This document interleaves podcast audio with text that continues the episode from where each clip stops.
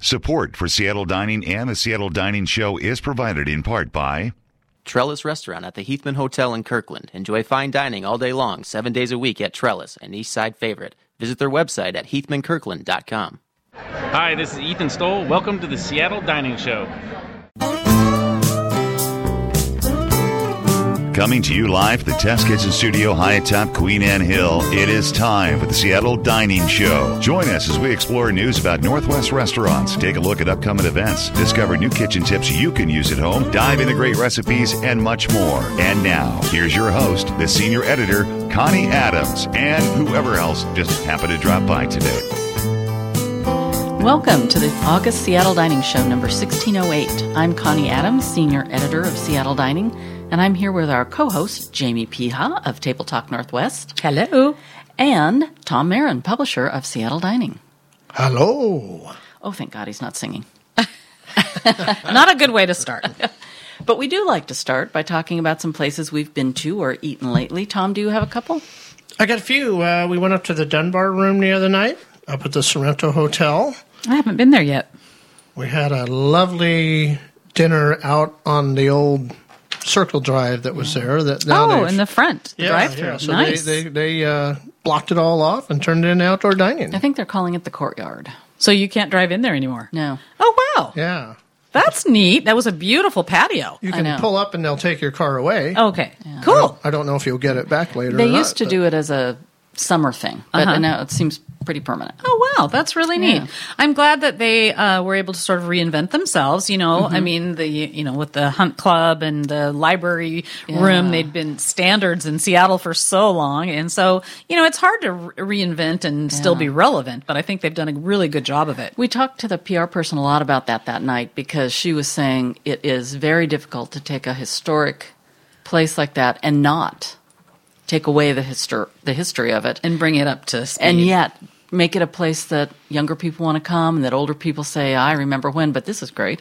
So it's You a know- very tough balancing act. You know what I won't miss from the Hunt Club was the uh, corned beef hash with the uh, eggs and the hollandaise over the top of the corned beef hash. I'm not going to miss that. really, See now, that sounds pretty good. I don't eat corned beef hash, but the, but it's the hollandaise and the eggs that sound good to me. so I don't know. Oh. Yeah, well, you know, I mean, yeah, I haven't seen the menu. Um, how how is the menu? So what what is the focus? Is it just Northwest Northwest Fresh?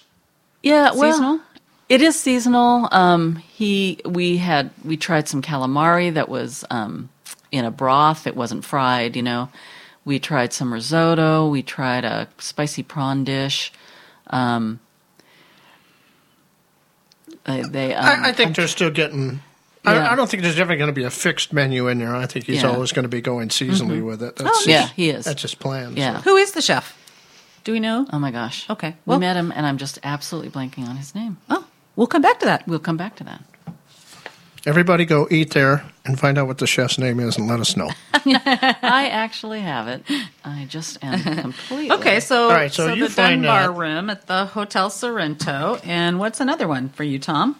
Another one I went to was the uh, Triple Door. Mm-hmm. Had dinner down there, and then we watched a show. I was there too. I like that place. I went to the uh, Buddy Holly review. Oh, I bet that was. It fun. was really good with the Dusty 45's lead. Uh, he's so great. wow. Um, but we had dinner there too, and um, you know, I like I like the, the wild ginger food. You know, you it, we've been eating it for I don't know how long have they been around? Twenty five Oh, oh, years, yeah. maybe Yeah. twenty years. I ate at the original one way back in Yeah. 1992. yeah, yeah, Yeah. Okay, it was Yeah. a really long So, time. yeah, so you know, the. I think the food is good. It's a it's a little bit more limited menu in Triple Door than it is upstairs at the Wild Ginger. Yeah. Um, like when you order the duck, uh, you know, it comes already on the little buns. Oh, with the- really? You know, but Oh. it, it's still delicious food, and and it's a lovely, interesting space to see a show. I would agree. Yeah. Um, a couple of places I've been out to lately. Um, in fact, yesterday uh, it was in its second day of operation over in Woodinville. Was the Tipsy Cow, and the Tipsy Cow? I think it's their third location, maybe second. I'm not sure, but they have one in Redmond, and um, they are all about you know awesome burger combinations and boozy shakes. Oh, okay. And so yesterday I had a uh, Marionberry and strawberry. Um, shake with whipped cream and a uh, I think it was a raspberry vodka that was very good. And then okay, so one of their appetizers is deep fried bacon with maple syrup.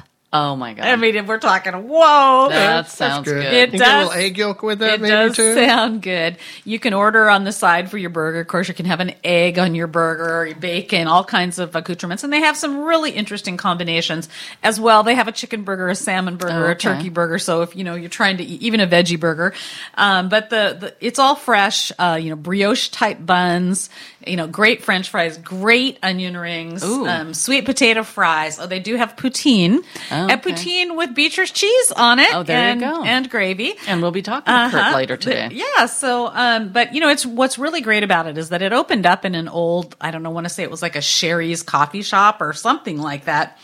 And you know, they've made it really uh, kind of urban, modern, and it's you know, it's kind of in a not, not a strip mall, more than a strip mall because it's a Yeah. standalone Yeah. building, but big garage doors that open up to the outside, totally Wow. kind of you know that Woodinville wine urban Yeah. scene flavor, and uh, and it's really cool. It was packed. I mean, I think people are just welcoming any new um, establishments to Woodinville to complement the Yeah. plethora of uh, craft beverage tasting rooms that have opened up over Yeah. there. That's a good idea. um, anyway, worth it. Worth a try. yeah. Now you said you had vodka in your shake. Yeah, because they they have a whole list of boozy shakes. So in other words, like they had one that was like Bourbon probably. salted caramel maker's mark um you know so but all mixed with ice cream and blended Yeah. and uh, so it's kind of a fun And then, now, twist did they have the? Were, were they making some of those with the craft distillery product they, over there? yeah they were uh-huh. and they have a full bar and a great a mini uh, beers on tap i mean it's Oh, really pretty quite the it's very cool great wine list yeah so Wow. totally worth it uh, my next place that I went that is really was an amazing experience was Seven Beef. Uh, up on Jefferson, Oh. Yeah. and uh, it is uh, by the people who Eric own Banh yes. Monsoon and uh, Babar, Mm-hmm. and um, he was there. It was really great to see him. He's he's just such a lovely person. The Mm-hmm. owner Eric. This building is stunning. The outside, you you drive up and you're like, wow, that is a cool building. And then you go inside and you're even more wowed Oh, because it's like all this beautiful wood and I mean, it's just it's truly a beautiful building. And um, it used to be an architect's uh, office Oh. space, and so it's really artfully designed. Yeah. Again, sort of that um, urban wood and maybe iron feel to it. Uh, and of course, they went in there and put in this whole kitchen that is one. It, the kitchen is open to the room, and it is the length of the restaurant. So it's this really long, open kitchen. Oh, what so a you great sit there and dine, cook. and you can see all of that going on. Pretty, pretty cool. How was the service? Service was impeccable. Okay, good. Service was really good. Knowledgeable waiter, um, and we tried uh, the seven beef is I guess a traditional Mm-hmm. Vietnamese beef uh, tasting menu, and so Oh. it's beef seven ways basically. Okay. So um, it was it was interesting. It was really flavorful, and we started out with um, kind of just almost like a almost like a grilled cut of steak, and they're all different cuts too.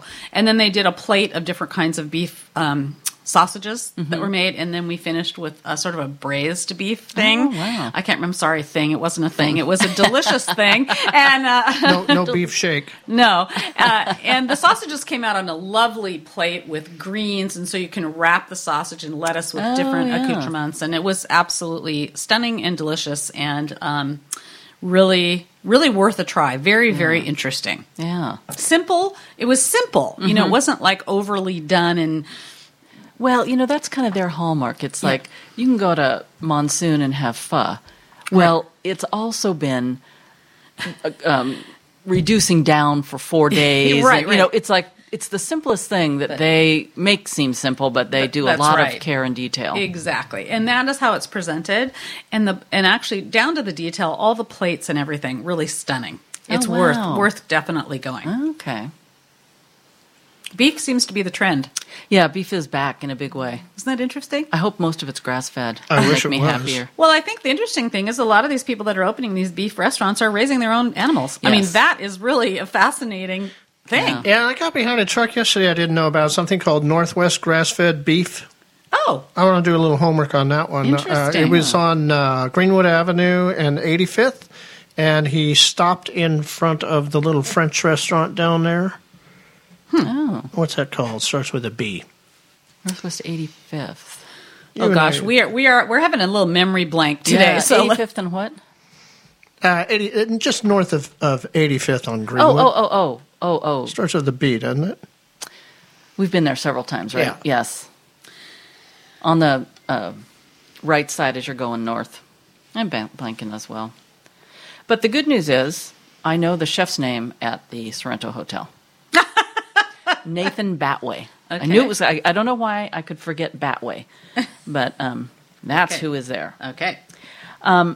I have a couple, and I'm just going to go through them quickly. One of them was that I had some family in town, so we, of course, were down at the Pike Place Market. And we were going to have lunch at Lowell's because I had talked to one of the sons of the man who owns it, and he had said, You know, I think it's one of the best menus it's ever had. So I was anxious to go down there, but we hit it at a very funny time, and I didn't know that any place at the market did this. But it was like 10 to 11, and breakfast ends at 11 and lunch starts at 11:30. So oh. they they looked and said, you know, there's enough of a line. You're not going to get in for breakfast, and we don't start seating for lunch until 11:30. So we went to the Athenian. So it was, you know, always the view from either of those places is great. But I thought that whole thing was interesting. I wonder if they go shopping between 11 and 11.30. Maybe we're probably just cleaning tables and getting it all ready to start all over again. Hmm. I don't know, and and doing something in the kitchen because they're going to switch off to the totally different menu. Yeah. Um, also, while we were down there, eh, you know, we always talk about going out in this section, but we went down and bought Dungeness crab and hmm. organic carrots, and then we roasted carrots and had this. Oh, that's a Dungen- yeah. fabulous dinner. Isn't it? And then recently, I was down at Cupcake Royale talking to them, and you know, I'm not a sugar person, but they do it right. I mean, it's all good quality ingredients. They're not just throwing a bunch of grab, garbage together and you uh-huh. know selling it as sugar. It was they do a lot of work on it. There's a lot of thought put into their various locations. Like for instance, they were telling me that the Queen Anne one is the only location that has a little table for kids because Queen Anne is more of a neighborhood type thing than say the Capitol Hill one where kids wouldn't necessarily be coming in. So they've put a lot of thought into stuff like that, which makes them interesting. And then I spent a really awful, awful, horrible day poolside at the Fairmont Olympic. um, I had to. I had some friends in town. I tried to do something nice for them, and so we had lunch poolside. And this is a, another menu from Gavin Stevenson, and it was delicious. It was just delicious, and it was you know great to be, especially in Seattle. You know, it, this the weather was not supposed to be great, and it turned out to be great. So we actually, the pool is indoors, but we actually had a little spot outside on the deck, and it was great. Um, Sushi Samurai, I was going to bring up. I think I've talked about them before. They're on Queen Anne Avenue on top of the hill. But the reason I like them so much is not only that it's so delicious, but it's all sustainable seafood. And he also does some sort of non-traditional things. He it's almost like a Thai food where you'll see carrots and things in shapes. You know, he- he'll do wonderful shapes, and he always puts on some raspberries or blackberries or something on the plate. It's beautifully presented. Interesting. So that's cool. And then I um, had the chance to eat at Duke's at Green Lake twice recently. I was there recently too. Amazing food. You know, the food is they- they've done a phenomenal job of be, of keeping relevant, like we were just Yes. talking about, and. Uh, you know, even their menu, you know, which is on really neat uh, paper. I mean, if you use it like really very natural paper, Yeah. and they've kind of upscaled. They really showcase their Washington wine list, their Mm-hmm. sustainable seafood offerings. I, I think they have done a fantastic job of, of keeping current. They have. And in fact, that kind of leads us into our monthly topic. Do we want to go in there or are we going to take a little break? Uh, let's take a little break. Okay, we'll come back and talk we'll come more back about and that. go into our monthly topic. Support for Seattle Dining and the Seattle Dining Show is provided in part by Table Talk Northwest, your backstage pass to wine, beverage, food, and travel in the Pacific Northwest and beyond, all from an insider's view. Find them online at www.tabletalknorthwest.com. Hi, this is Lenny from Mesquite Wine and Spirits, and you're listening to the Seattle Dining Show. Hi, this is Andre from Walla Walla, and when I travel to Seattle, I love to dine at Rock Creek in Fremont.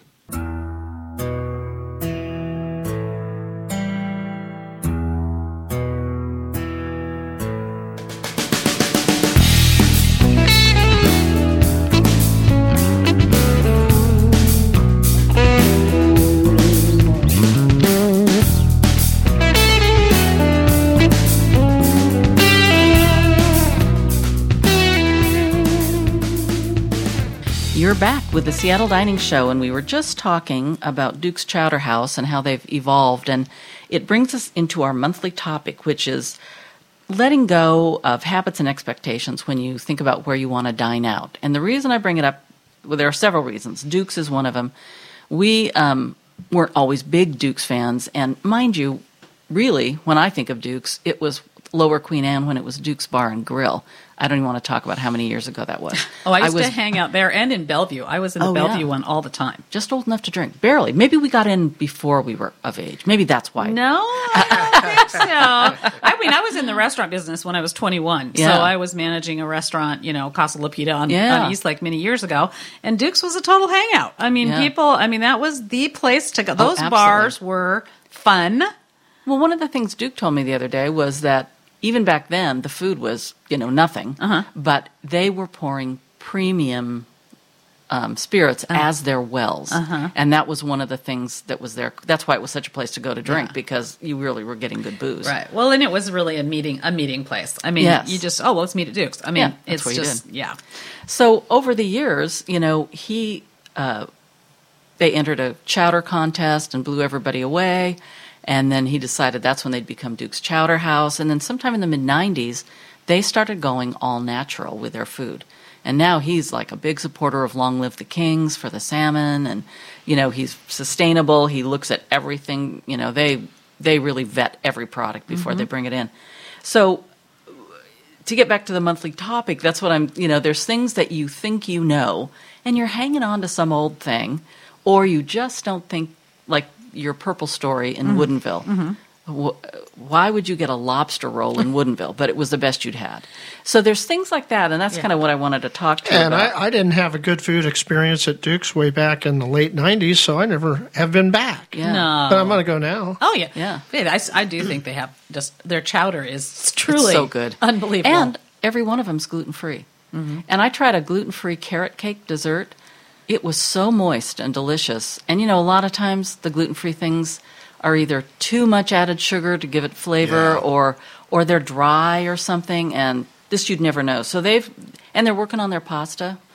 He said he thinks they're close to finding the right person to do their gluten free pasta. Very so good. so there's those things. Um, th- I was thinking about places, and I couldn't come up with anything offhand right now. But spots that are kind of known as drink places, but they really do have good food that you wouldn't expect. Um, uh, places change, like we were just talking about the Dunbar Room too, along with Duke's changing. Some, you know, you think you know what the Hotel Sorrento is about, but they've totally redone that restaurant, and you don't know what it's about anymore. So you need to get back. Well, So- it, it is fun to, to mix it up a little bit, and and you know I agree with you that you know everybody wants the latest thing, the latest trend, what just opened, where Yeah. you know, and I and I mean I I like that too. Yeah, it's fun fun, to to, know, and it's fun to kind of try to keep up on it if you can because Yeah. there's so much new stuff. But there's also um, you know a lot of uh, veterans that have been around a long time that are still doing amazing things, and uh, and so it's worth it's worth giving a second thought to. It is kind of what you're trying to say yeah, here, right? Exactly.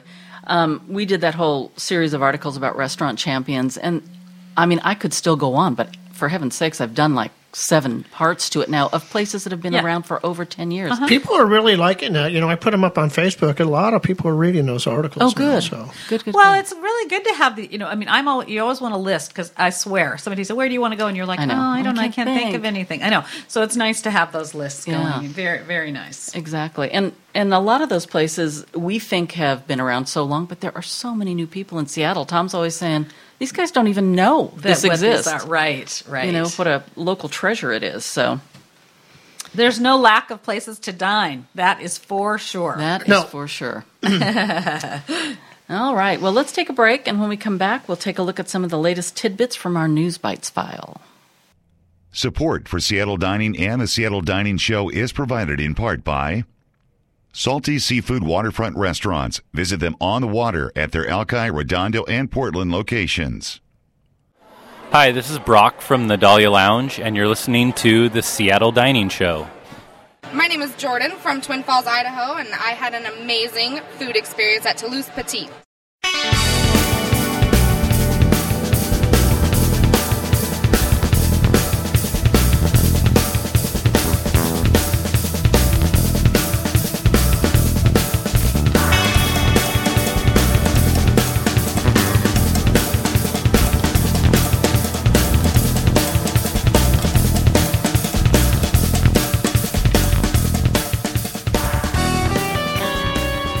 We are back with the Seattle Dining Show.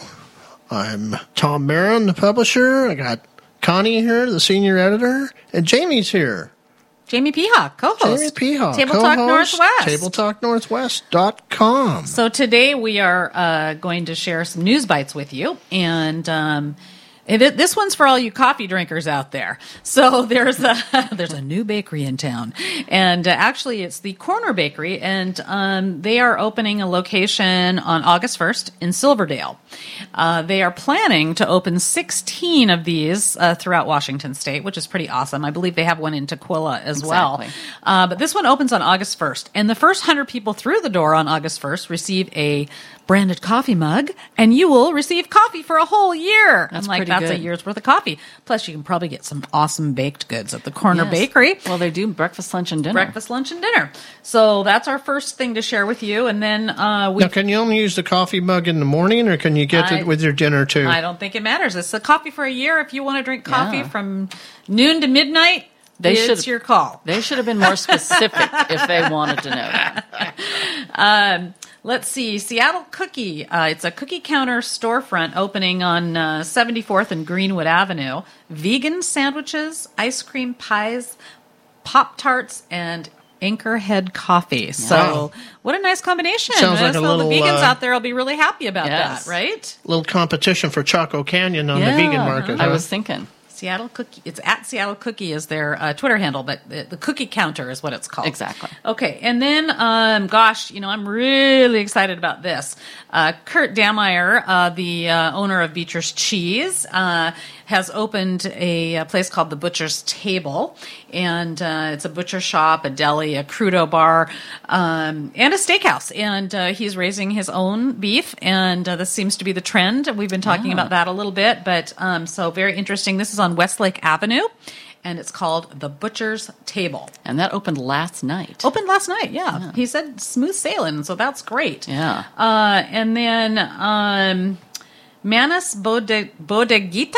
Am I saying it I'm, right? I'm thinking it might be Manu's Boga, Bode, Manus Bo- Bodeguita. Bodeguita. Okay, so Manu. Oh, hey, I got, I got it now. Okay, I'm sorry, it was kind of a tongue twister there. Say it again.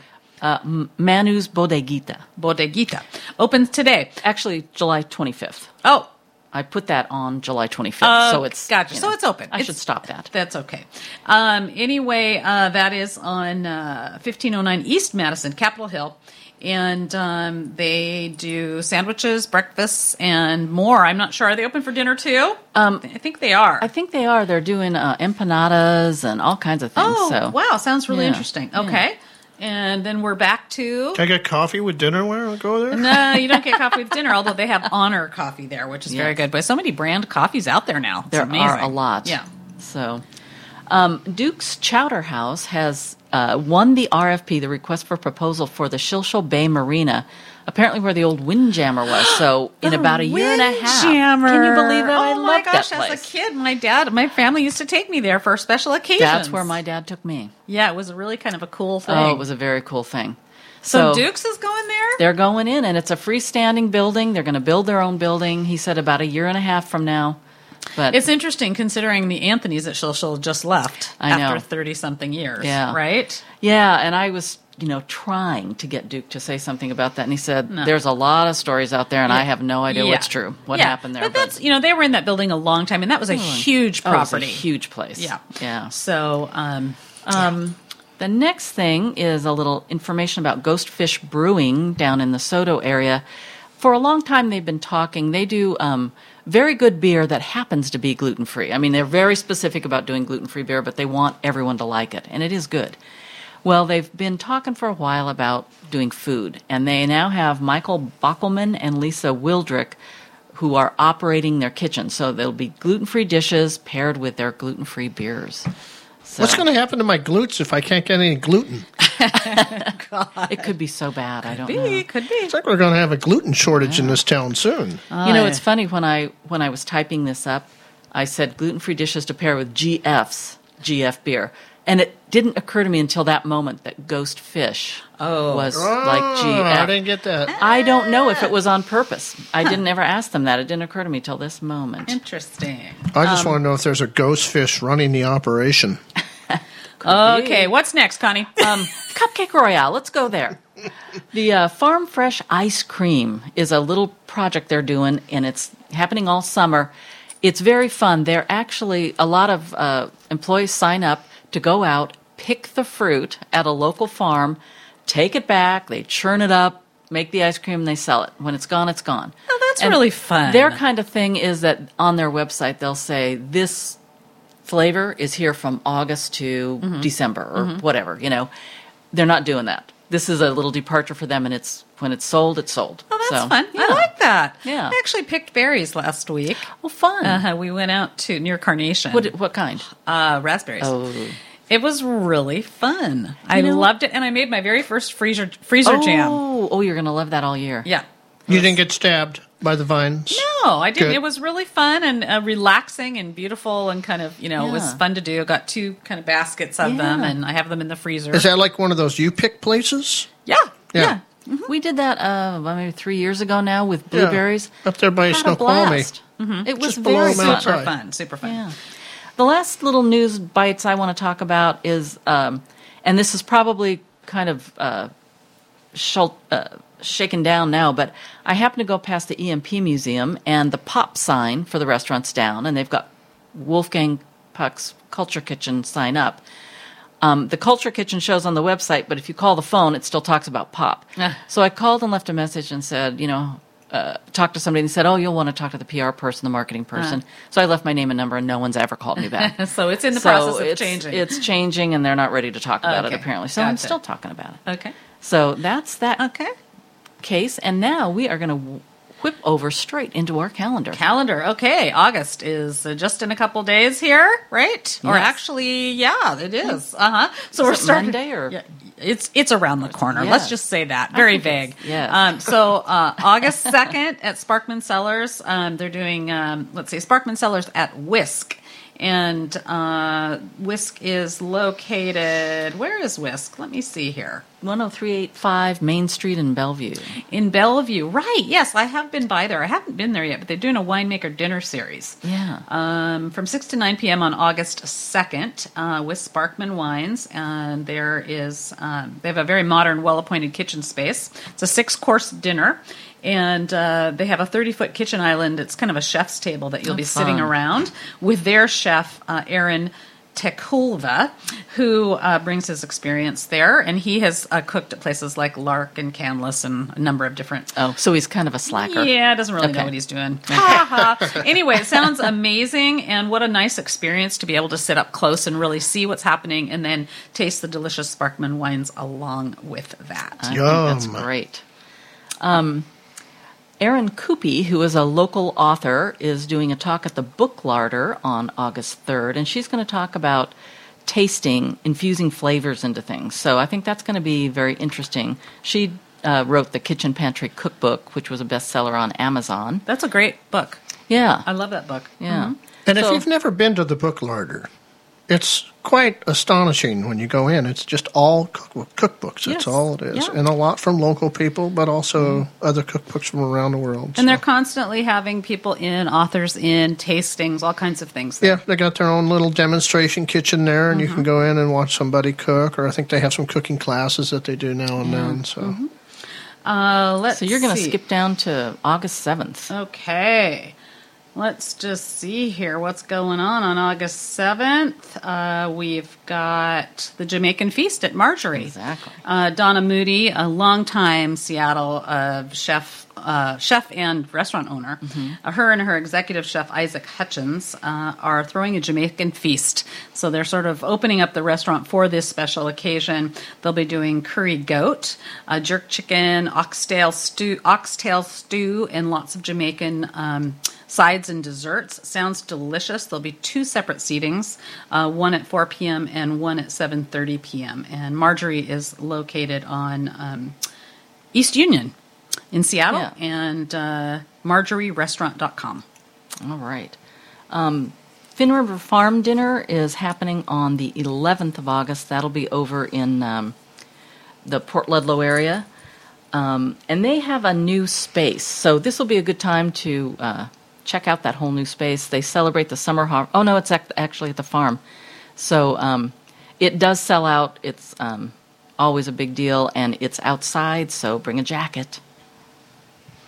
Okay, and then we've got the Legends of Washington Wine Hall of Fame dinner at the Clore Center. So this is a wonderful event. It's on August 12th, uh, the Clore Center over there in uh, Prosser, and um, this is a three-course dinner where they. Um, you know, they have the Washington Wine uh, Hall of Fame, and every year they recognize certain people. This year, um, the in- inductee is Dr. Charles Nagel and it'll be a full-on dinner where they will present these awards and recognize um, big contributors to the world of Washington wine. And there is a live auction uh, portion of it. Uh, for information, you can go to theclorecenter.org. Excellent. I'm going to have you take the next one because you've been previously involved. Oh, the Kitsap Wine Festival is on August 13th. Now, look back about, oh, eight years, I guess it's been. Uh, I helped them uh, create this event. Uh, it uh, Kitsap, the Kitsap Conference Center is right there when you get off the ferry, right, in Bremerton So it's there. very handy. Yeah, and um, right next to it is this beautiful uh, harborside fountain park. It almost looks like it sort of was built like you're on a cruise ship is what it looks like but it's actually sort of this beautiful patio area wow. with these amazing fountains.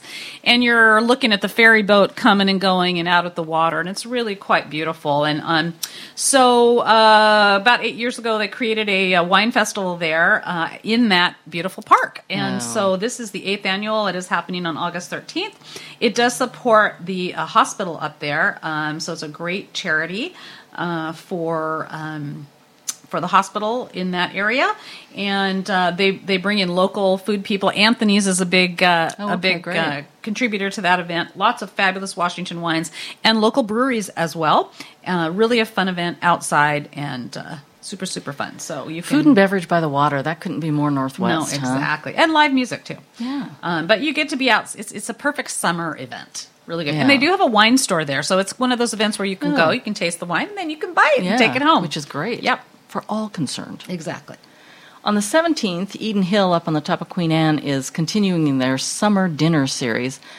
Um, this time they're going to do a delicious, unique 10 course tasting menu, exploring and playing with different textures, which is a personal fun thing that Chef Maximilian likes to do. So it is a pricey thing at 180 but um, and you can even have an additional beverage pairing on top of that if you'd like.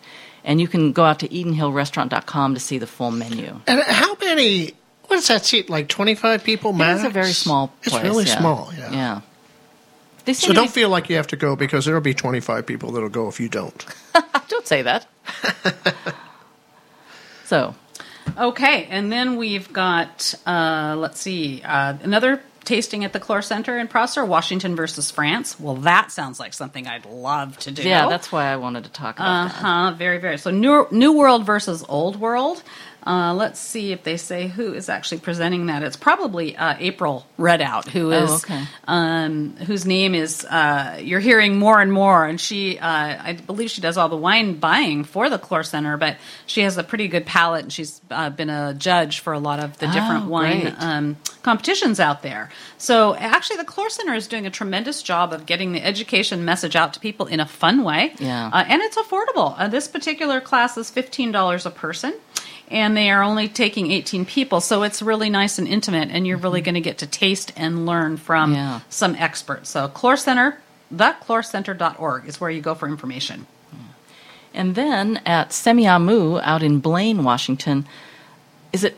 I, I always say this name wrong. The winery. I'm going to have you say the name. Camus? Camus. It's Caymus. Okay. That is from 5:30 to 9 on August 25th at Semiahmoo. It's 150 per person. And if you want to come up as a twosome, it's $519 for an overnight stay and dinner for two. Um, Caymus has been family owned for 44 years, and they produce two cab sauvs and one zin. There's going to be five courses, including a red wine octopus salad, halibut, seared foie gras, spot prawns, rack of lamb. It just sounds, you know, atrocious. You know what a Camus is? No. There's so many places around Washington State, like the Camas Meadow and the town of Camas, and uh, and all these Camas places. And I had to look it up. It's a uh, it's a root vegetable, sort of like a potato.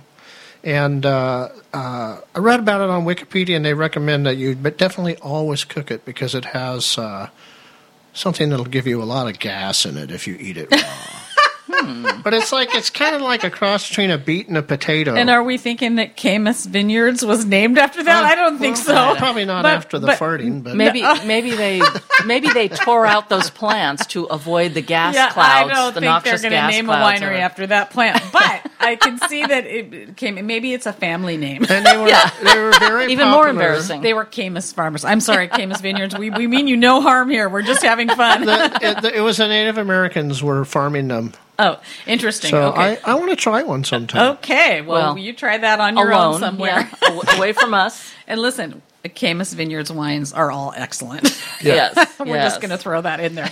uh, okay, next up, August 26th, Rising Stars, Washington's newest wineries at the Clore Center.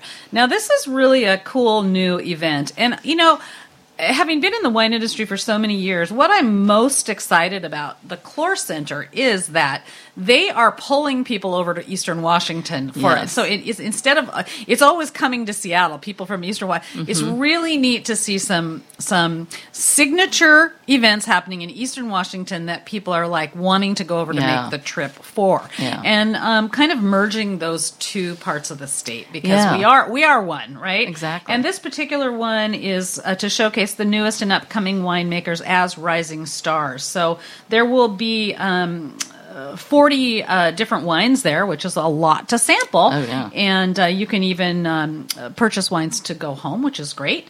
And it's an all inclusive tasting and an opportunity to enjoy. And talking about going over to the east side, Tom Douglas Restaurants uh, is going to be doing the food for this event. Oh, event. great. So uh, you can come in as a VIP, forty dollars a person, get in an hour earlier, or the general admission is only thirty dollars. And That's un, un I mean, come on, incredible yeah, you're going to pay twice as much as that over here. So, Oh, yeah. uh, theclorecenter.org for information. And speaking of heading out of Seattle, there's a wine dinner on August 27th at Sun Mountain Lodge, um, and that's going to be v- Villa Maria wines. So um, Do you have to sit in the lodge in August? I know they have that lovely room with the family table in it, but Oh, Yeah, in I- August, I'd I'd rather have that dinner outside. Well, I'm, let's see. It says here that they're going to start in the wine cellar, and we've done that before, where they have a welcoming uh, beverage down in the wine cellar, Oh, which is very fun. And it is in the dining room um, at 7 p.m. And it's going to be served in lieu of regular dinner service, so Oh. it's taken over the dining room. Um, you can also, as we talked about another event, you can stay overnight here for two, um, and the wine room. Um, so uh, you could even you can't stay in the Patterson Lake cabins, but in the lodge you can. Dinner only price is ninety nine plus tax and tip, which is pretty darn reasonable. Um, the wine dinner package um, starts at three sixty two. So that will be very fun, and you can go to sunmountainlodge.com to check that out. All right. Um, You- you have we got what? it all? Well, you know what? We missed one thing. Oh, which in one did we August, miss? actually. Okay, we missed the auction of Washington wines, Oh, right? yeah. When is that? That is going to be August 18th, 19th, and 20th. And on the 18th is Picnic. Picnic with the winemakers on the grounds of Chateau Ste. Michelle. Uh, auctionofwashingtonwines.org is the website. And that's a super fun event where the wineries are really literally walking around pouring wine into your glass. There's fun games you can participate in. And there's great food. Uh, Tulalip Resort and Casino does all Oh, the food yeah. for picnic.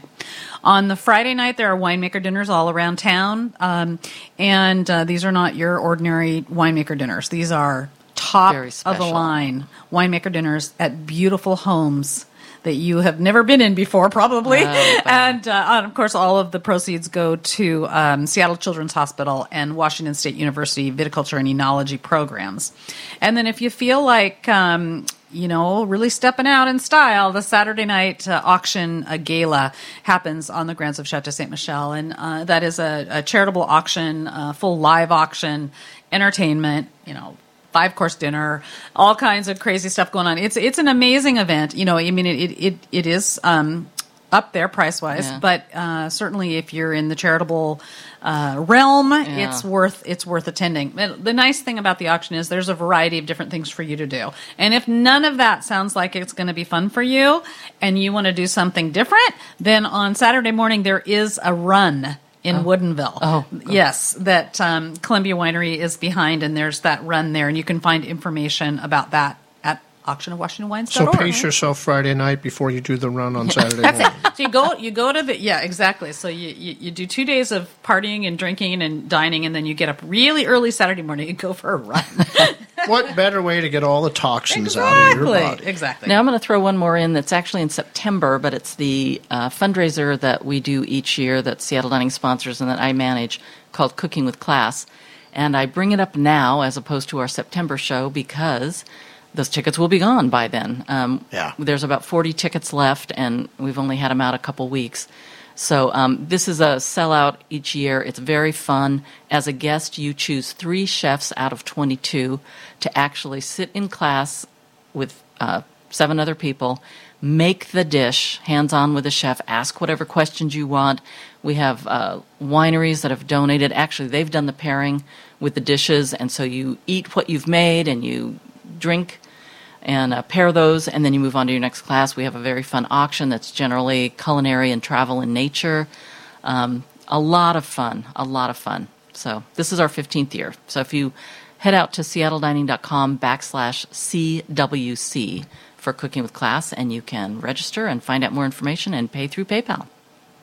Wow, that was a mouthful of calendar. Yeah. All right, so uh, that's not everything on the calendar. So you can go out to seattledining.com backslash calendar or just click, click the calendar link at the top of the page and you'll see everything that's going on around town.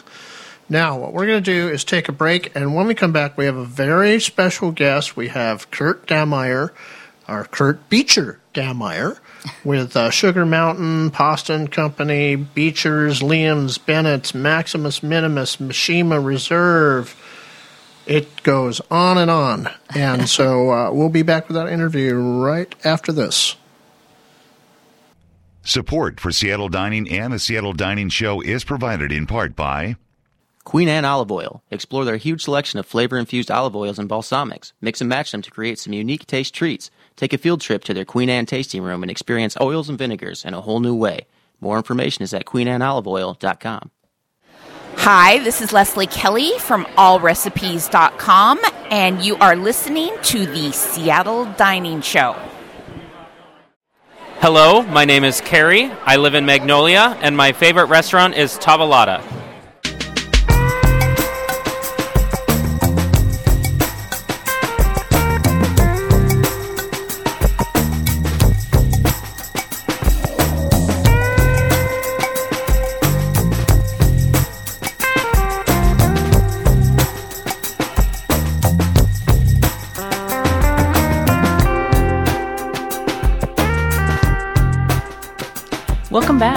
Here today with Kurt Dammeier of Sugar Mountain. And Tom wanted to have Kurt in today, so I'm going to let him take it away. Well, so what happened was I was out taking my walk a couple weeks ago, and uh, I listened to the Seattle Kitchen Show, and I heard you on there. So, uh, so we're going to promise not to talk about anything you talked about on the Seattle Kitchen Show, and we're going to tell everybody go listen to that one after you're done listening to this one, right? I think that'd be great. So, uh, Kurt, you've been putting together quite a little empire as you go along here. Empire's a pretty strong word. yeah, well, you're yeah, you're not up to fourteen or fifteen restaurants. You can't. You're not at the point where you can't count them anymore. True. But uh, but you've got a lot going on. Um, you've got a brand new cookbook out. You've got a brand new steakhouse that you're opening up, or it's it, did it just open? Uh, first night, last night. Okay. Oh my gosh. Okay, and then uh, uh, you've been doing things along the way. You started by doing Pasta and Company. Is that right?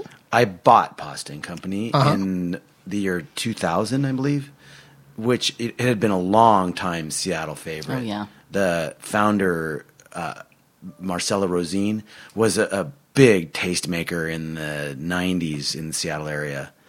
And it was a great place to start my, my food journey. And you had had um, issue with MSG back in the '80s, which sort of uh, caused you to tear the entire menu apart at Pasta and Company and put it back together again, right?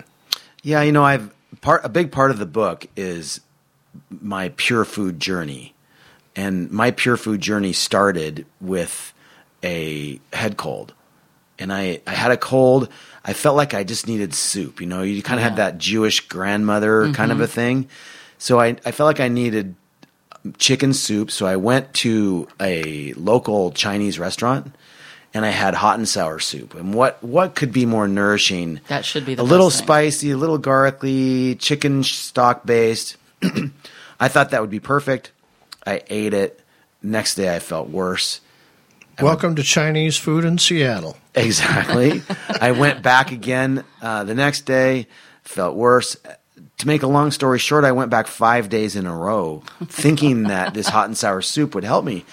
And at the end of those five days, I had such a, a headache that I actually thought that maybe I had a brain tumor or something like that. And I was sitting kind of in a corner, kind of resistant to light. And one of my coworkers said to me, Well, do you think that maybe you're allergic to MSG? And it, it was like, oh my light came God. There, it was the first time I had ever thought about the fact that somebody could be making food for me that wouldn't be good for me. Yeah. Yeah. That that that that people out there didn't have my best interests in mind when making food. Mm-hmm. Or didn't know it themselves. maybe didn't know it themselves, but really m- the big part of my journey has taken me down the road of really being indignant about corporate America and the, their knowledge of selling us food that's killing us, just like the tobacco companies do. Yeah. And yeah. the government that allows it. And the government that's powerless to prevent it, really. It's fascinating how we ruined our food supply about 100, 150 years ago. We started to ruin it, and um, it won't be back to normal in our lifetime, probably. You know, I I, I reject that. I I am starting on a path of advocacy to try to make that not be the case. That we don't have to accept the 40 year lag that we got on cigarettes from the government and that we can take control of our food system by using our dollar votes to create change in the supply. Yeah, we as individuals who who really want to learn, we have to we have to learn how to eat right again. It's it's amazing. Um, but I, I know as as an individual who's chosen to clean up my food act, I can I can source pretty much what I need. But you know, there's times when I'm out for a week or whatever on the road, and then you're going to eat some corn chips somewhere, and they were probably made with Monsanto corn, and and so you, you you're still going to get exposed to it as hard as I try. You know. Well, and the biggest problem when you're out on the road is that you're eating in restaurants, and restaurants are the wild, wild west of ingredients. You have no idea Right. what you're eating. Right. Yeah. So, um, so you have three restaurants now. You have uh, Four. Four. You have Liam. You have Bennett's. You have the the, uh, The butcher's table, Uh-huh. and then in New York we have a Beecher's restaurant called, Ah, called okay. the Cellar. So is that connected to a cheese factory there? It is. If you've been to the Beechers here in Seattle, the one in New York is uh, everything that that is, although a little bit grander as befits New York, plus a 90 seat restaurant in the cellar. Oh, wow. Nice, nice. So is it like Seattle where you can watch the cheese ma- being made and everything from the windows? Yes. Oh, that's great. Just a little bit bigger, a little bit grander. Well, have And your PR in- company send us a couple of plane tickets. I, if only I had a PR company. We can do that for you. Yeah.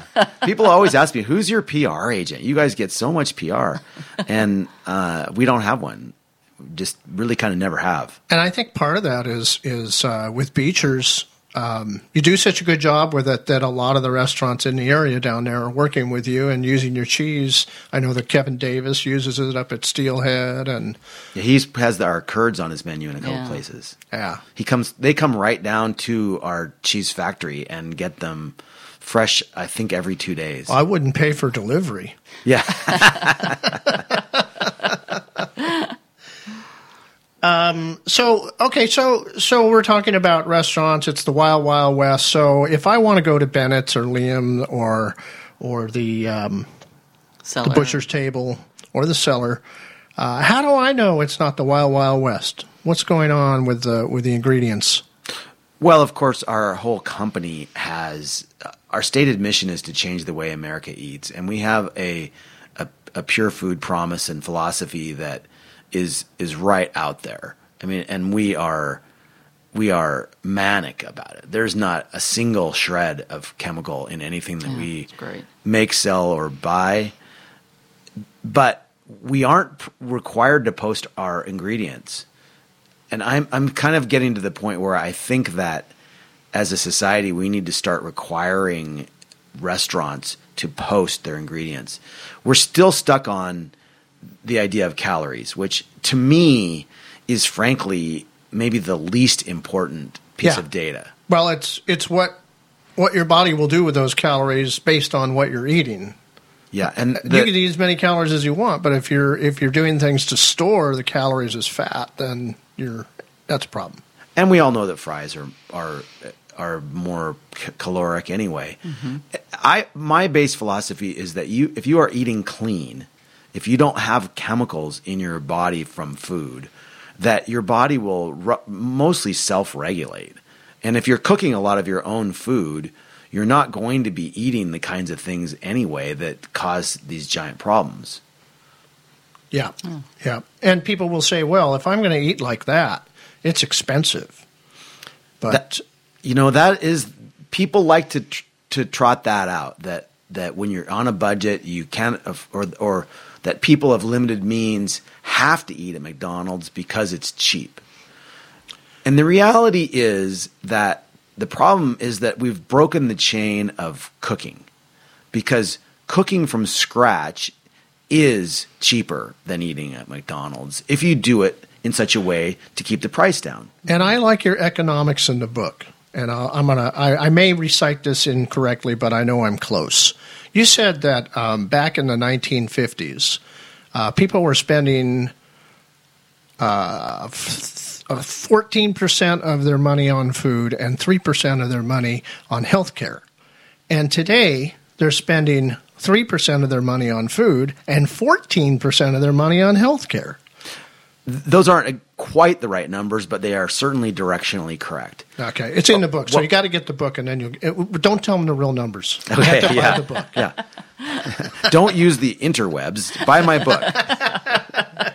Uh, the the truth of the matter is that we have exchanged spending on food for spending on health care. The externality of cheap food is health care. It's just that simple. And as a society, if we're to really affect our long term health care, we're going to have to reorient our thinking about what we spend on food, not just in, as individuals, but in schools, at stadiums, everywhere we, we live and operate. We have to come to realize that cheap food is costly. Yes, yes. Okay, let's talk about. Um, you've got the you've got the restaurants, and um, we can all be pretty assured that we're getting some good, clean cooking when we go. Uh, but on top of that, you've got the uh, the uh, Sugar Mountain livestock. Yes, uh, which is um, primarily Mishima Reserve Wagyu beef. When did that start? You know, it was a company that was started in uh, the middle 90s by a fellow by the name of Shane Lindsay. And I bought it. I bought the company, and he basically came with it Oh, okay. uh, about four years ago Okay. it's um so we have a, a, an interesting and unique model of controlling our beef supply essentially from farm to table. We own Wagyu bulls. And so what we do is we send our bulls or their product to uh, uh, 12 different family ranches around the western United States. Mm. We have uh, some in Montana, Idaho, Oregon, California, Utah, Colorado, and Texas. I believe I might be missing a state. And the reason we need the, that that that kind of crescent Mm-hmm. is because we need differential gestation periods. We Uh-huh. can't have all of our calves being born on the same day. All If we were a turkey rancher, we could because everyone needs turkey on one day. Yeah. But in uh, in the beef world, we have to sell it all year round. Yeah. So we send our um, our bulls or their product to these ranches. They inseminate their Angus ca- cows, and then we contract to buy back the 50-50 cross Wagyu Angus calf when it's weaned at about eight months. Then we take those calves, we collect them all up, and we send them to uh, three different feedlots that we work with in the Denver area. Big, wide open feedlots, not not CAFOs. These are these are healthy, happy cows. On, Are these grass fed cows or are they getting a, a grain feed? they're grass until they're weaned, and then in our feedlots, they're getting a mixture of grain and grass. Okay. If you try to feed, you know, wagyu meat, wagyu beef is prized because of its internal marbling, Mhm. right? And the the way you get the cows to marble like that is you feed them the grain slowly. You, and so we don't have to use anything like antibiotics to be able to keep the grain down. We're feeding them grain and grass to their desire, and we feed them for another 400, approximately 400 days, Mhm. which contrasts to about 120 days for the Wow. American uh, standard Wow. beef industry. That's huge. So uh, one of the benefits that uh, if you eat m- m- my wagyu beef, you're giving some cow an extra year of life, Yeah. uh, which you know isn't isn't insignificant. Yeah. Uh, and that year of life, they're pretty pretty happy and healthy and well treated. Do any of them play Pokemon Go yet? You know, I haven't seen them, but I wouldn't doubt it. I've seen everywhere people are doing that. Man, I'm trying to get my new restaurant turned into a Pokemon gym. There you go. I don't know how to go about it. If any any of your listeners have a way I can get that done, let me know. So uh, the new cookbook's out. Um, I got mine down at the book larder. Uh, and you have a lot of handwritten notes in the book. And Connie didn't know that you wrote those notes, and she was reading it last night, and she says, "Oh yeah, I like the way you've really marked up his book." I, I've never seen him do that before. It's like, boy, I can't believe you marked this book all up like this. He goes, "Are you serious?" I was like, You know, uh, I don't know that I've ever seen a book that has used that before. I've never seen that before, and I was thinking about the process because you know we publish books here as well. So I know that you know I just send a computer file down, and they can process that entirely digitally. But in your case, I almost have to turn every page into a picture before they print it. You know, I, I, I should know this. I used to be in the printing business, so I should know how they dealt with that. But in today's today's printing world is so different than Mhm. it was when I was in it. So, uh, I when you- when you write a recipe, you write a, a head note that kind of talks about why you might want to do it and kind of what's the, what the recipe's about. Mhm. Then the recipe itself is pretty dry. Right? It's kind of like just the facts. Mhm. And so I imagined that I would write these handwritten notes on top of the recipe in certain instances when there was something additional I wanted to say. And I've seen a couple of the reviews that have been of the book reference it and they feel like I'm standing behind them, coaching them, oh. saying, Yes, you can. Oh. And that's kind of I was I, I loved that review. Yeah. Because that's exactly what I was thinking in it for, for to have it come through is kind of unusual for somebody to get that. And it turns out I have relatively okay handwriting. Yeah, exactly. All right. Well, listen. Let's. Uh, we're going to take a break here, and then when we come back, we're going to uh, talk about a couple of Northwest companies that are, are food based, and uh, we're going to get your take on them, and then uh, your take just on some industry things in in general. Support for Seattle Dining and the Seattle Dining Show is provided in part by Petra Mediterranean Bistro. Take a journey to Greece, Lebanon, Jordan, and the North Shore of Africa by way of Belltown as you dine in a welcoming atmosphere and experience the hospitality that Chef Call provides. Need a quick bite? Drop into the attached cafe or shop for authentic flavors in their adjoining store. Visit petrabistro.com for more information. Hello, this is Chef Wayne Johnson from Sugar Jazz Bistro, and you are listening to the Seattle Dining Show. Hi, I'm Danielle. I live in Ballard, just moved here from Orlando, Florida. One of the restaurants I love so far is Bitterroot off Ballard Ave. It's got phenomenal smoked barbecue foods, really southern. It was delicious.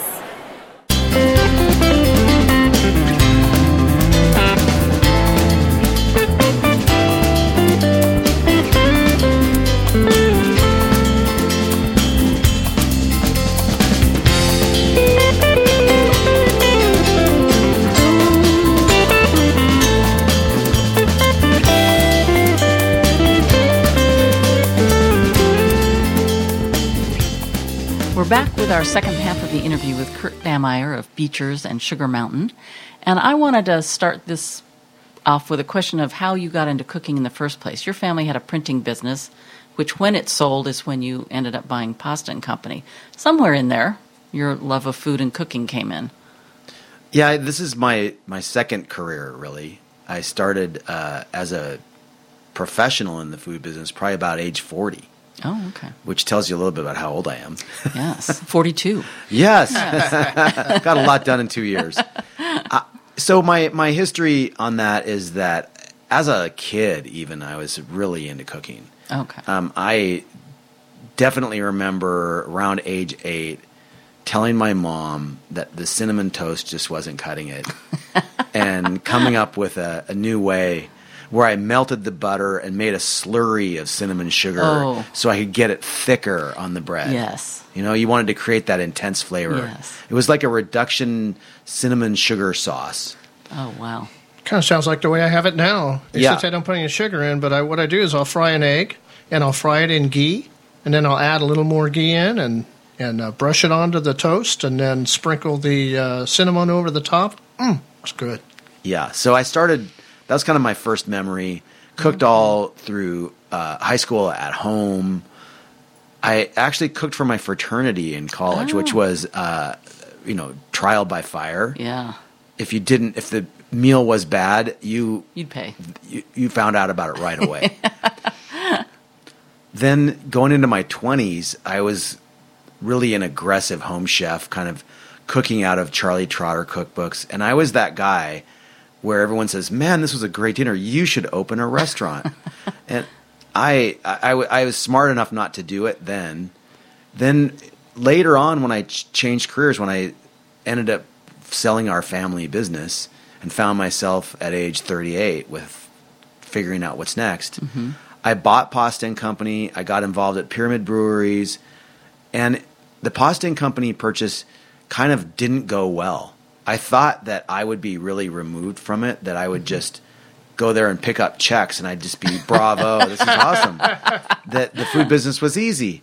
And I came to realize that it was not easy, that it was really hard. And the company started doing not very well, which drew me in um, tightly to it. Mhm. So it was the one of the worst business deals I've ever done, but of course the best because if it had not happened, I wouldn't be where I am. Mhm. So over about a four or five year period, I just became more and more professional in my chefery. Mhm. And uh, you know, I think there was a two or three year period where I started, where I probably every time I put on a chef coat, I felt like I was at a costume party.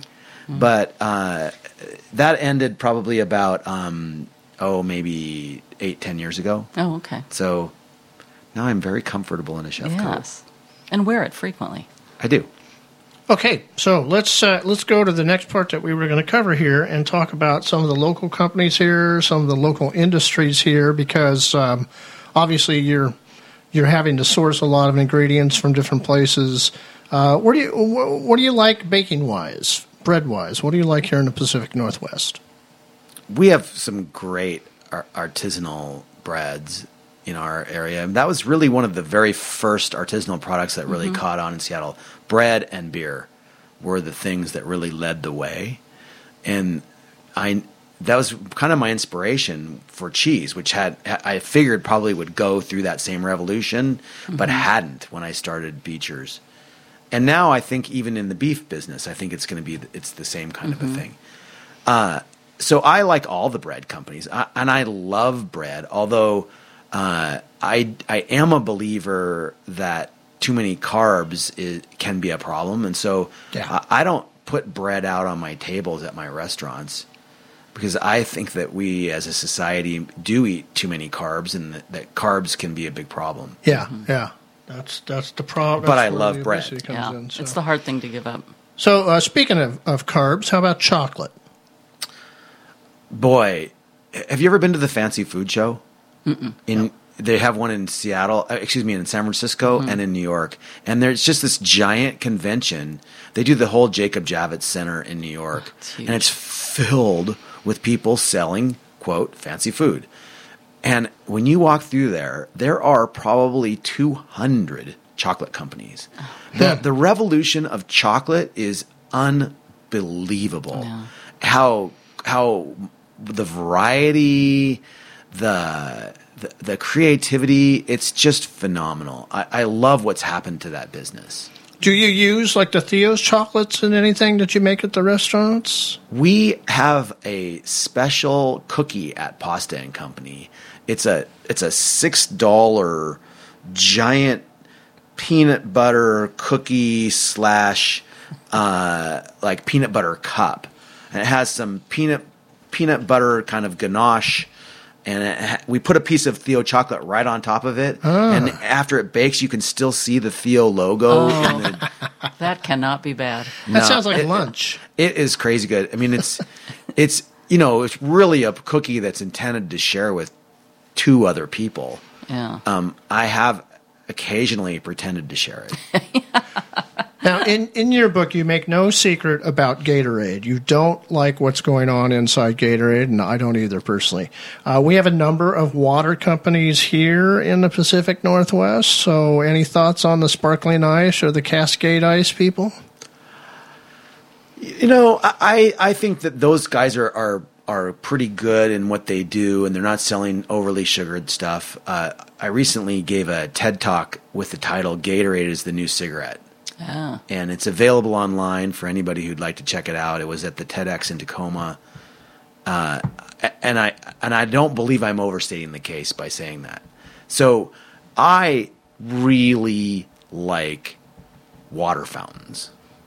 That delivering water via pipes is so environmentally friendly and just having water fresh available for you anywhere you want is the way it used to be and really the way it should be again. At my golf, I, I, I'm a member of a local golf club and they have water fountains.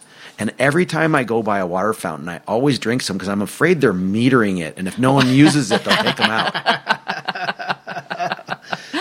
Okay, um, let's see. Uh, we know you like the Mama Lil's, the, the I peppers. love mom. I mean, uh, and I'm not the only one. I mean, the Seattle area is every chef in Seattle uses Mama Lil's. Yeah. A- and they are incredible. Uh, I don't even know how they create that flavor, but the that mix of kind of vinegar, oil richness, some garlic, and then that kind of sharp with a slightly sweet pepper is just really incredible. I, I would put them on practically everything if I could. I'd put that and Beecher's cheese on everything. I think you're going to have to come up with the recipe that incorporates the cheese and the, and the Mama Lil's together. Well, we do have a, a Mama Lil's in uh, our mac and cheese, Oh, yeah. along with kale in New York, Oh. and I think uh, yeah, and, and in the restaurants here in Seattle too. Okay. Okay, um, let's see. Red Duck Foods out of Oregon. Any thoughts on them? I have never heard of them. They make sound some great. Uh, USDA certified uh, organic ketchups. Uh, they have oh, I have seen them. yeah, they make a classic, and then they make one with a curry in it. And yeah. I know I have seen those ketchups. Yeah, um, interesting name, Red Duck. It doesn't Yeah. really uh, be, Tell you. I didn't really get what it was about, which can work, of course. well, and you don't like it when somebody calls a, uh, when they use a brand name of a place that doesn't exist.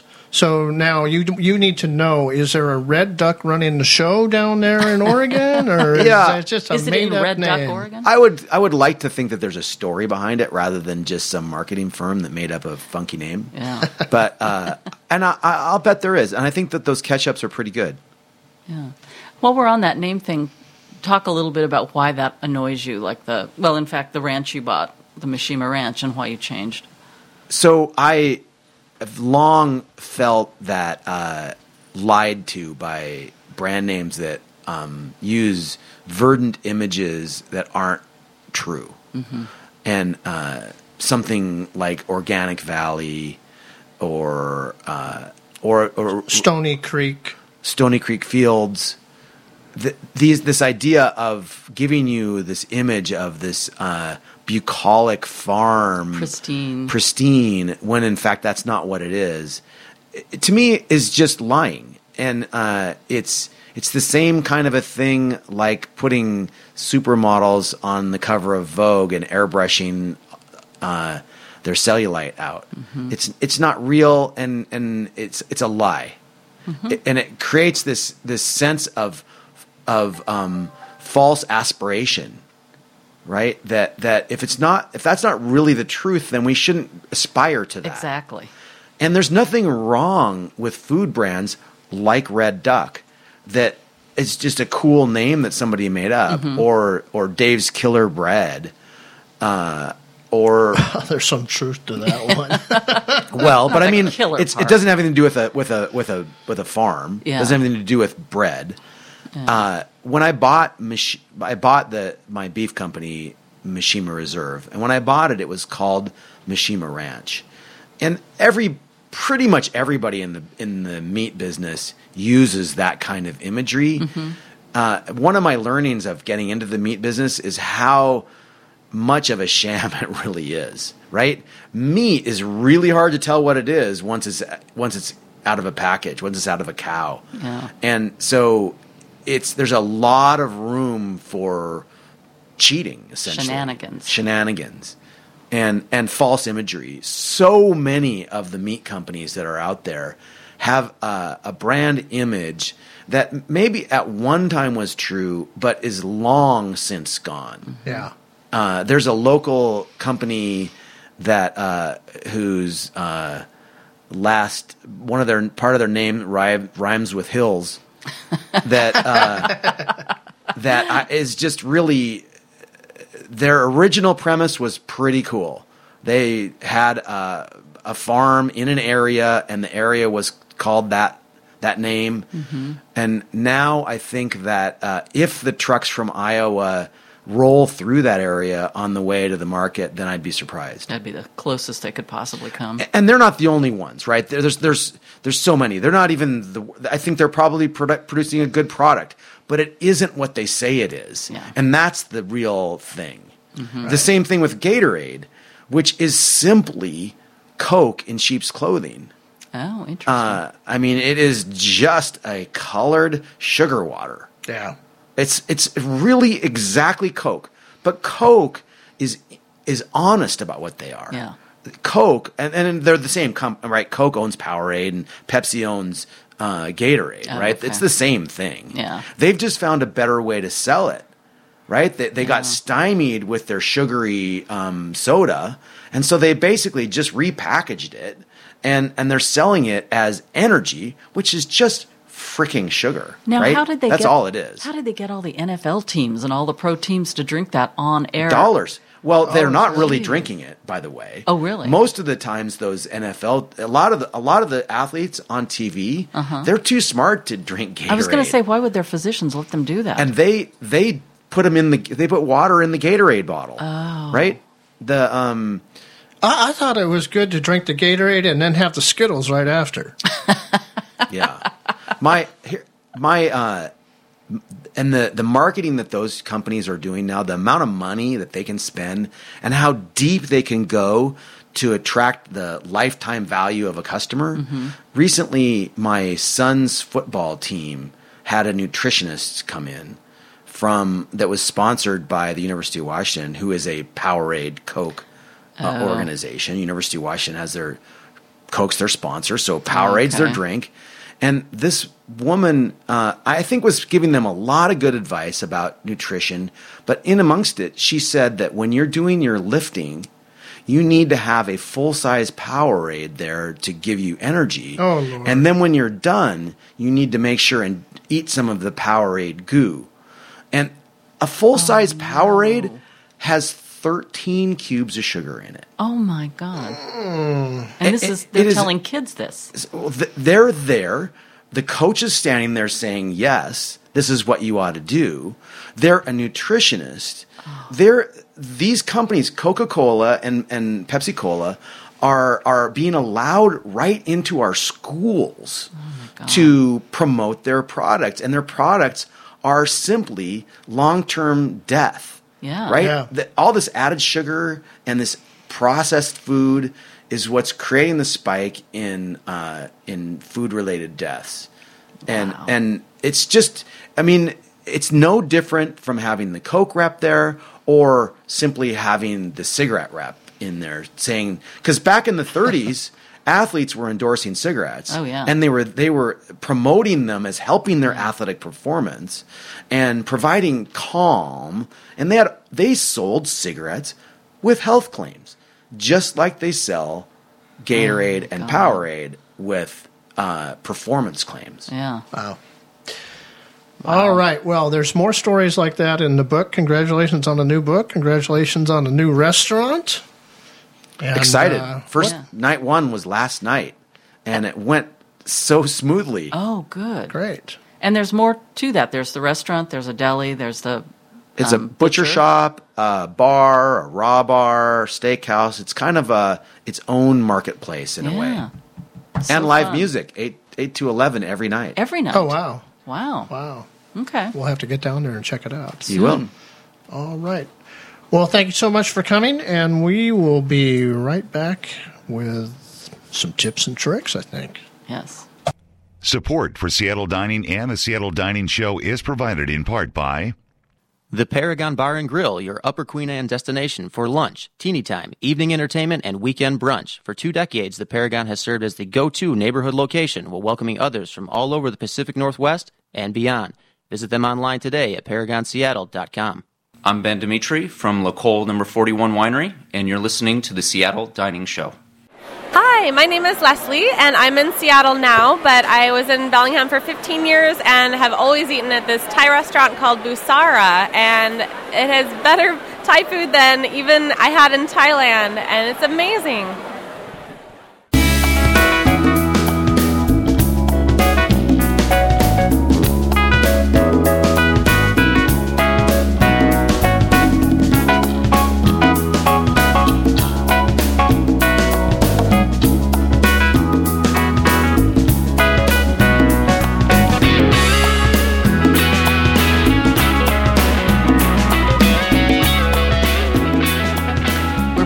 That was really interesting talking with Kurt this morning. We're at the end of the show, but we before we go, we like to shower you with some tips. Um, generally, an at-home tip, an eating-out tip, and a gadget tip. I'm going to start out with something that's kind of at home and a gadget. Um, Tovolo, is that how it's pronounced? I, I call it Tovolo. Tovolo. That's I, I'm not always saying that. I'm having trouble with my pronunciation today. Um, they do what's called a sphere clear ice system, and I'm fascinated with this. You, uh, it's a two circles, so you're making round ice cubes, and all of the oxygen oxygen is pushed into the bottom classic sphere, leaving the top one crystal clear and ultra slow melting. So you can use that one for, say, a bourbon drink, and it will keep everything cold but not water it down as you slowly sip.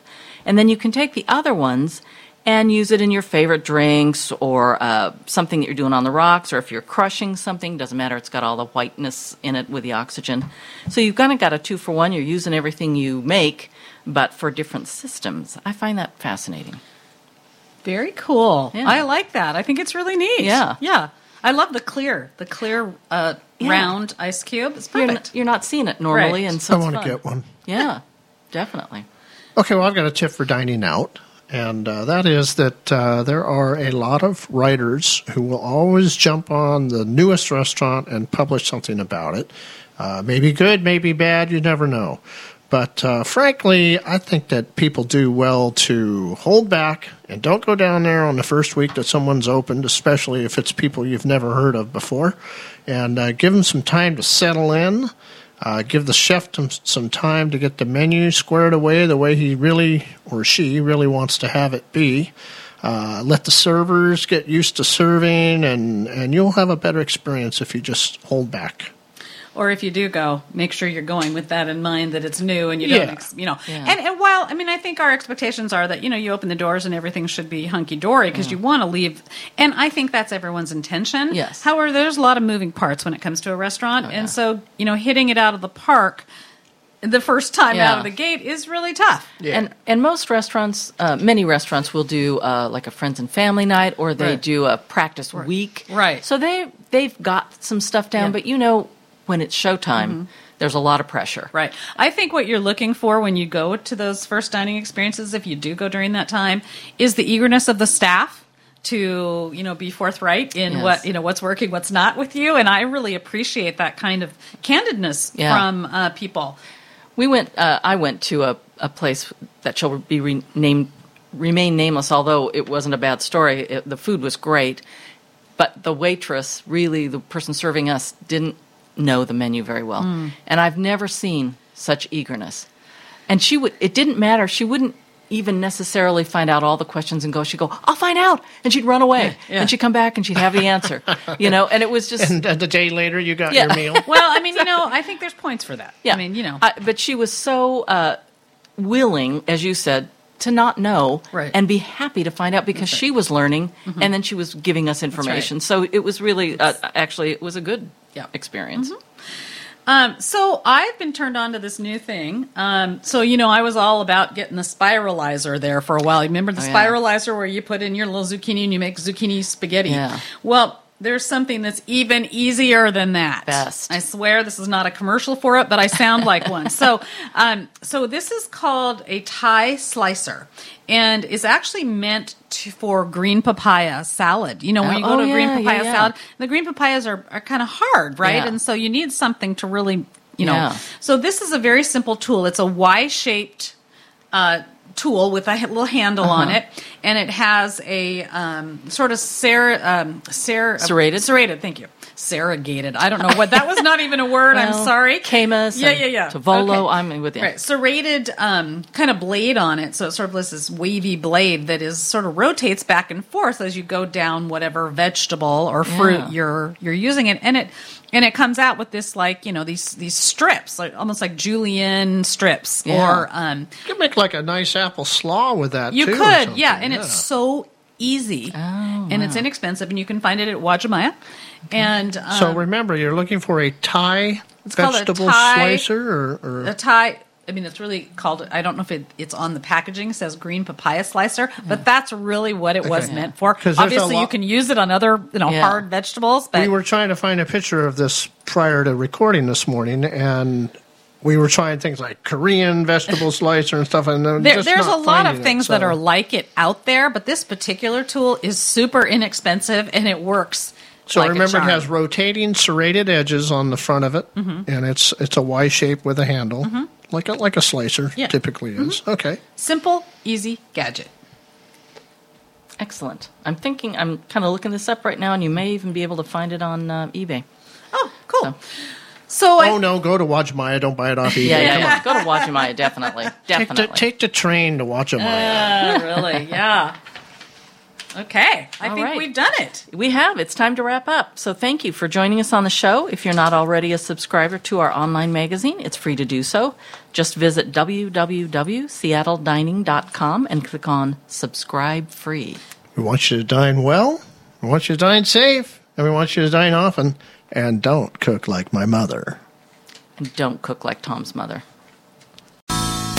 Thanks for listening to another edition of the Seattle Dining Show. This program is a copyrighted production of Mix Media and may not be reproduced in part or in whole without written permission of the legal owner, all right? However, feel free to share the link with all your friends on Facebook. Studio equipment for this broadcast was purchased locally at American Music of Fremont Icon. The views and opinions expressed on this show are exclusive to the host and guests and do not reflect those of former employees of Bill the Butcher, the Surrogate Hostess, the Beeline Diner, Louis Chinese Cuisine, the Doghouse, the Five Mile House, Charlie's, the Twin Teepees, Ocean Air, Benjamin's, the Madison Park Cafe, or any other lost Seattle icon. Subscribe free to our monthly magazine online at seattledining.com and join us next time for another edition of the Seattle Dining Show.